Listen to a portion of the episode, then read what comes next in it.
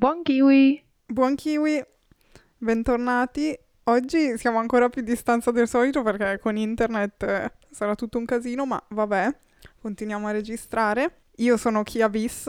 E io sono Chiara 1. Oggi vai Chiara, parla tutto tu, io non so niente e conduci tu l'episodio. No, dai, proprio così no, devi supportarmi come tuo solito con il tuo supporto psicologico. Sì, dai, poi Brava, ti supporto. grazie.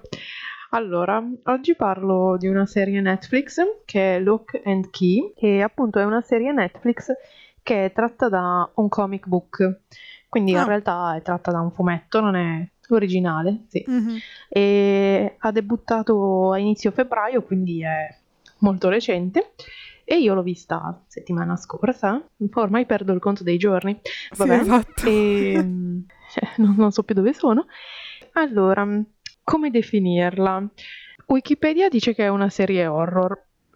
Ah, Adesso io già qui, ma a quanto pare, secondo me è horror per i bambini di 6 anni. Cioè, E per mm, me? no, no, figura, ne- neanche per Ah, te ok. è horror, quindi ho già detto tutto. E vi do un'infarinatura sulla trama nel caso non la sapeste, anche per te, Chiara. Grazie.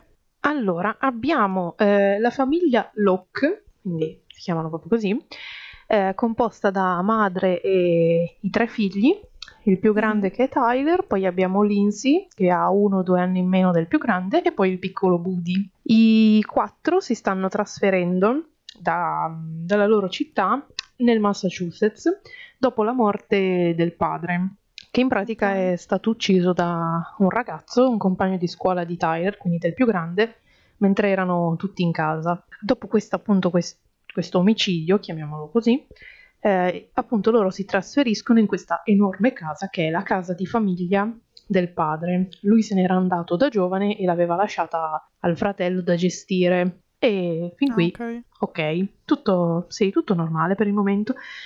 Peccato che poi iniziano a esserci delle stranezze. Arrivano i superpoteri. Sì, praticamente sì. Di cui si accorge ovviamente il bambino più piccolo, poi che no. Ovviamente. E quindi sì, lui in pratica sente delle voci in questa casa e piano piano inizia a scoprire che nella casa ci sono delle chiavi magiche, proprio delle chiavi fatte a forma di chiave, e ogni chiave ha un- praticamente un potere speciale, cioè ogni, ogni chiave può fare un qualcosa di diverso in base a come la usi. E poi ovviamente vuole coinvolgere i fratelli, però i fratelli non gli credono, eccetera, eccetera, eccetera. E questa è la trama a grandi linee. Ok. Eh, Ora, eh, non so bene cosa dire, perché io ve la sconsiglio. Quindi partiamo da questo presupposto. Serie Netflix basic. Sì, molto. Il problema, come al solito, di Netflix è che ha il potenziale, ma non si applica. Sì. È questo il problema. Perché, cioè, è tutta stereotipata questa serie. Cioè, mh, appunto, c'è il più piccolo, che è quello, tra virgolette, più scaltro, il più intelligente, o forse semplicemente piccolo, quindi non si fa problemi. La madre Sì. è una figura totalmente assente, cioè, proprio... Beh, loro spariscono per mezza giornata e lei è lì che si fa i dolci in casa, cioè, manco per le scatole. Ottimo. Sì, sì, cioè proprio una figura inetta, inesistente Mhm. e inutile. Cioè non c'è una volta in cui dici, oh, per fortuna che c'è lei. No. La sorella, quindi Kinsey, è alla stregua del insopportabile, ovviamente. Ok. E L'elemento perché le figure disturbo. femminili... Esatto. E invece il fratello più grande, Tyler, è passabile, va bene. ok. Il problema è che dovrebbe esserci un cattivo in questa serie, che noi all'inizio conosciamo col nome di Eco, che è una, una donna, una ragazza abbastanza giovane, affascinante, e il primo che la incontra è proprio il bambino Woody. E Mhm. lui all'inizio si fida di lei, lei ovviamente è cattiva, quindi no. E solo che dovrebbe essere un cattivo importante. E secondo me una delle più grandi mancanze di questa serie è il fatto che il cattivo non ha spessore. Ok. Cioè, perché appena ti- te lo presentano, non ha una figura boh, forte, autorità, autoritevole. Ma quindi, cioè, durante la serie Cioè, qual è lo scopo della serie? Che cosa che si sviluppa? Eh, è anche questo il problema. Cioè, che all'inizio loro vogliono solo trovare le chiavi, così, a caso. Ok. Che poi, anche lì, cioè, mi spiace se ve lo spoiler, ma penso che nessuno la guarderà purtroppo. Però, cioè, non è neanche uno spoiler così grande, nel senso, secondo me è tutto intuibile, è tutto, cioè, troppo intuibile. Il fatto che è il più piccolo, Buddy, che trova le chiavi, che capisce come funzionano, che le fa vedere ai fratelli, e poi ovviamente i fratelli se le cercano per conto loro e lui lo escludono. Ecco, come al solito.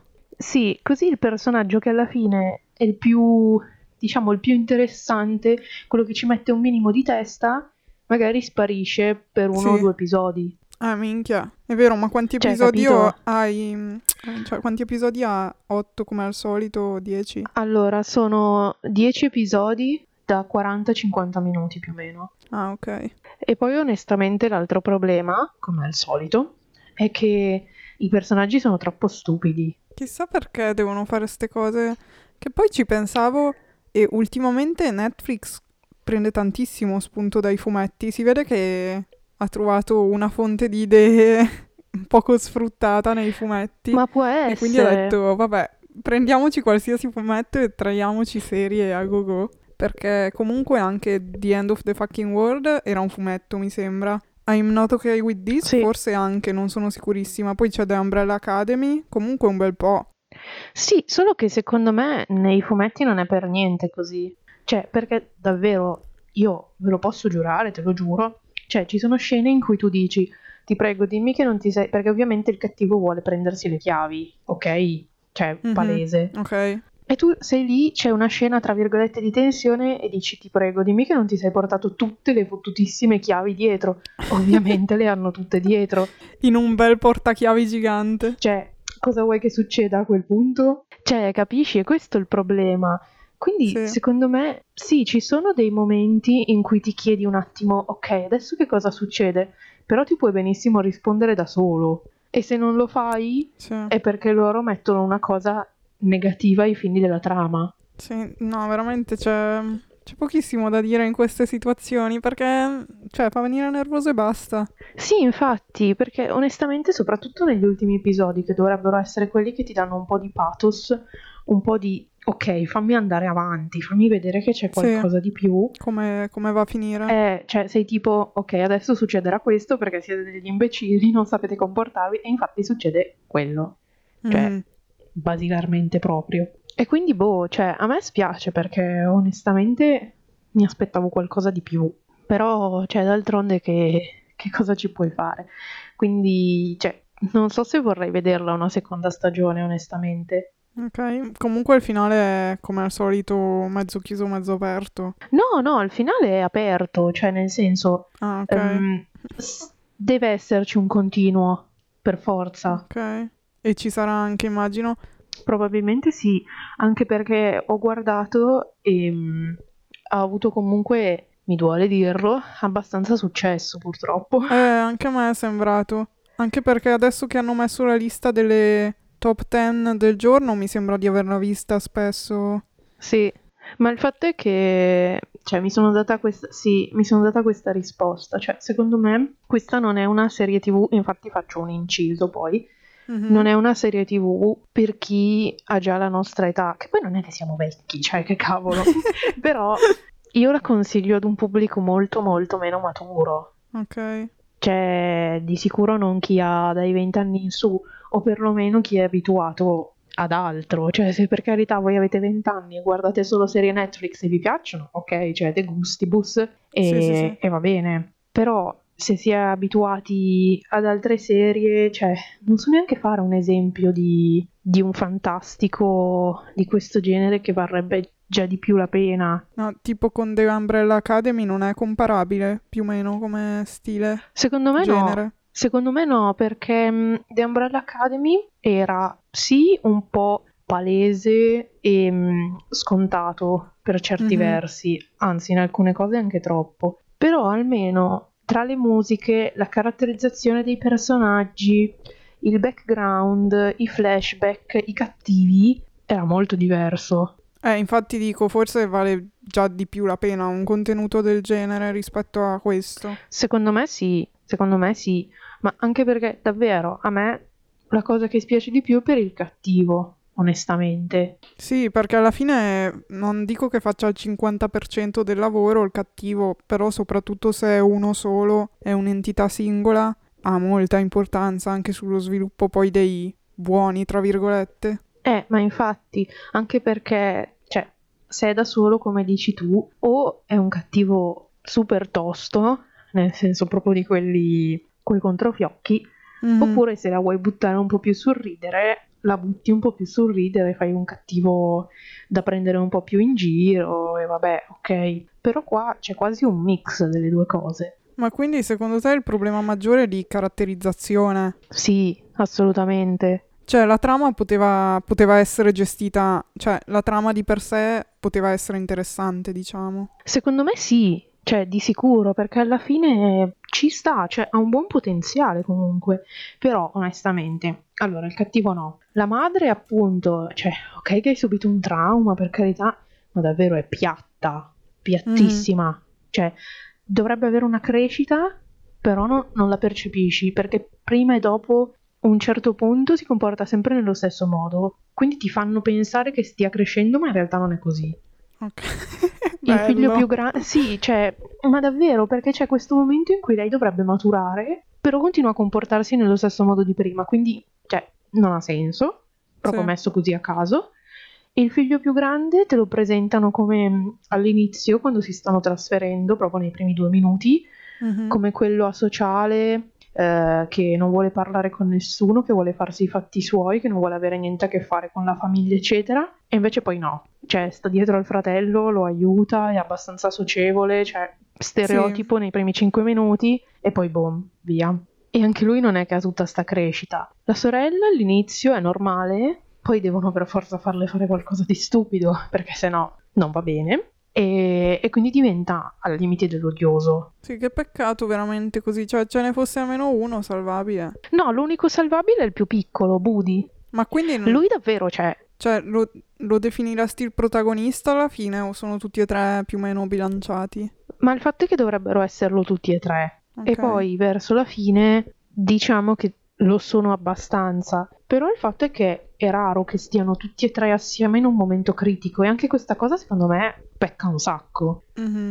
Cioè, o c'è Woody o di solito ci sono gli altri due. Ah, ok, perfetto proprio. Sì, alla fine sì, invece di stare dalla stessa parte, forse sono un po' due strade separate anche loro, immagino. Ma praticamente cioè, sì. Non sono in contrapposizione, ma quasi.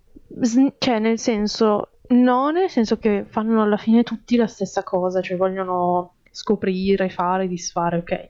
Però, cioè, non lo fanno assieme, questo è il problema. Sì, forse um, un film sarebbe stato meglio. Sì, sarebbe stato meglio, autoconclusivo. Ah, cioè, avevi anche meno tempo e non si nota- probabilmente non si sarebbero notati tutti questi buchi a livello di caratterizzazione perché hai anche meno tempo per sviluppare i personaggi singolarmente. Ti porti più avanti la trama generale. Fine. Eh, sì, ma perché ci sono davvero tanti spazi vuoti che dici, boh, potevi benissimo fare qualcos'altro.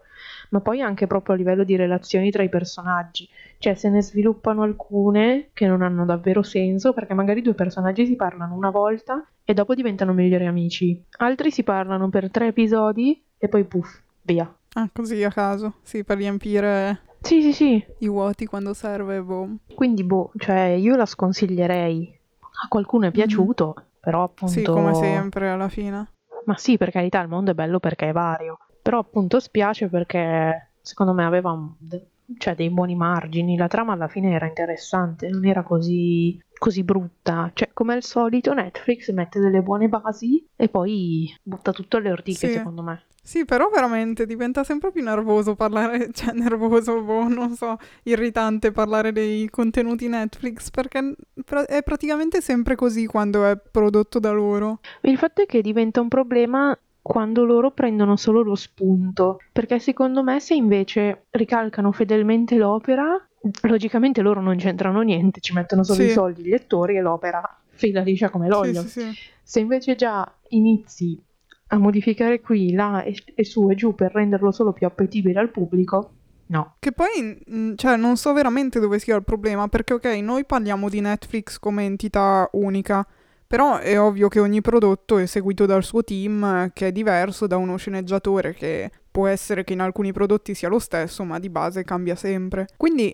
mh, probabilmente, non so, è la mancanza di attenzione, di tempo, magari anche di soldi che viene data al singolo progetto. Mi viene da pensare quello, perché, cioè, è impossibile che con team sempre diversi il risultato poi, poi ovviamente non sempre sempre, però secondo me nel 70% dei casi almeno viene fuori una cosa che è un po' così a metà. Ma infatti, cioè, non- anche lì appunto non si capisce bene. Adesso io sto guardando, cioè, i produttori mai sentiti, mai visti, cioè, boh. La regia non esiste, perché non, non è riportata una regia. Boh. Ovvio, oh, E bello così. abbiamo... ah, Sì, ma perché c'è tutta gente che boh, 1, 2, 3, 4, 5, 6, 7, 8, 9, 10, 11, 12, 13, 14, 15, 15 produttori esecutivi. Minchia. Cioè, mm, non lo so. Ci credo che vengano fuori delle merdate con 15 produttori. Cioè, mm, davvero, non, non lo so, davvero. Non lo so, il mistero Boh. di Netflix eh, rimane. Ma secondo me il problema di Netflix è che punta a un pubblico troppo, boh, giovane.